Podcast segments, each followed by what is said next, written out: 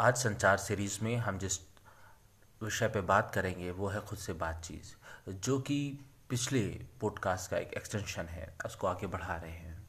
क्योंकि खुद से बातचीत बहुत ही इम्पोर्टेंट चीज़ है, बहुत ही महत्वपूर्ण चीज़ है, क्योंकि हम जिस हिसाब का अपने आप से वार्तालाप रखते हैं, जिस हिसाब से अपने आप से बातचीत रखते हैं, उसी हिसाब से हमारा बिहेवियर जैसे रवैया ढलता है और वही हमारा एक्शन में तब्दील होता है, उसी हिसाब के हम एक्शन लेते हैं, उसी हिसाब से क्वालिटी ऑफ़ एक्शन होता है। इसलिए खुद से बातचीत हमें बहुत अच्छी रखनी चाहिए। लेकिन जो हमारे खुद से बातचीत होती है, उसमें एक बहुत ही इंपॉर्टेंट बहुत ही महत्वपूर्ण चीज़ जो सामने आती है, वो होती है सेल्फ कंसेप्ट हमारा, हमारे बारे में क्या विचार है? और ये जो सेल्फ कंसेप्ट होता है, वो तीन चीज़ों से मिलकर बना होता है। नंबर एक, आपके बिलीव्स मतलब आपका यकीन। आपका क्या यकीन है चीज़ों को लेकर, अपने आप को लेकर? दूसरा वैल्यूज़ जिसको हम कहते हैं मूल्य। आपके अपने मूल क्या है? वैल्यू सेट क्या है? आप बहुत एडवेंचरस हैं, आप बहुत प्रोटेक्टिव हैं, आपकी वैल्यूज़ क्या है? और तीसरा एटीट्यूड मतलब आपका रवैया कैसा है? ये तीनों चीज़ों एक सर्किल में समझ लीजिए, जो निर्धारित करती है आपका, अपने आप से बातचीत कैसी रहती है। या आप कह लिए आपकी, आपसे बातचीत जो होती है, वो इन तीनों चीज़ों पर निर्भर रहती है।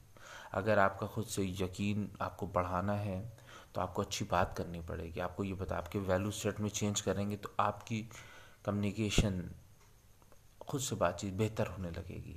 आप खुद से बातचीत अच्छी करने लगेंगे तो आपका रवैया भी बेहतर हो। तो ये आप ये कह सकते हैं चाहे इस हाथ, चाहे उस हाथ, ये दोनों, ये तीनों चीज़ें इंटरपर्सनल कम्युनिकेशन से रिलेटेड है। इसलिए जो आपको ये तीनों चीज़ें भी थोड़ा सा काम करना होगा, ये समझना होगा कि आपका रवैया, जो एटीट्यूड है, आपके कार्य क्षेत्र में कैसा है, आपके निजी ज़िंदगी में कैसा है, आपकी वैल्यूज़ क्या क्या है, फिर आप क्या यकीन करते हैं खुद पे, आपका क्या मानना है इन सब चीज़ों में थोड़ा सा आपको सेल्फ अवेयरनेस का काम करना पड़ेगा तो आप एक सेल्फ कंसेप्ट बनाते हैं। फिर आप उससे रिलेटेड बातचीत अपने आप से कहिए, देखिए, कहाँ कमी है? किस वैल्यू सेटिंग को ज़्यादा हमको आगे बढ़ाना है?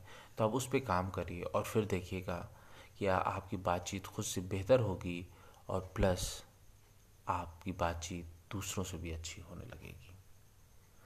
क्या होता है कि जब हमारी खुद से बातचीत अच्छी होती है और हमारे यकीन वैल्यू से एटीट्यूड में फ़र्क आता है, हम पॉजिटिव साइड जाते हैं तो हम खुशी महसूस करते हैं हैप्पीनेस महसूस करते हैं।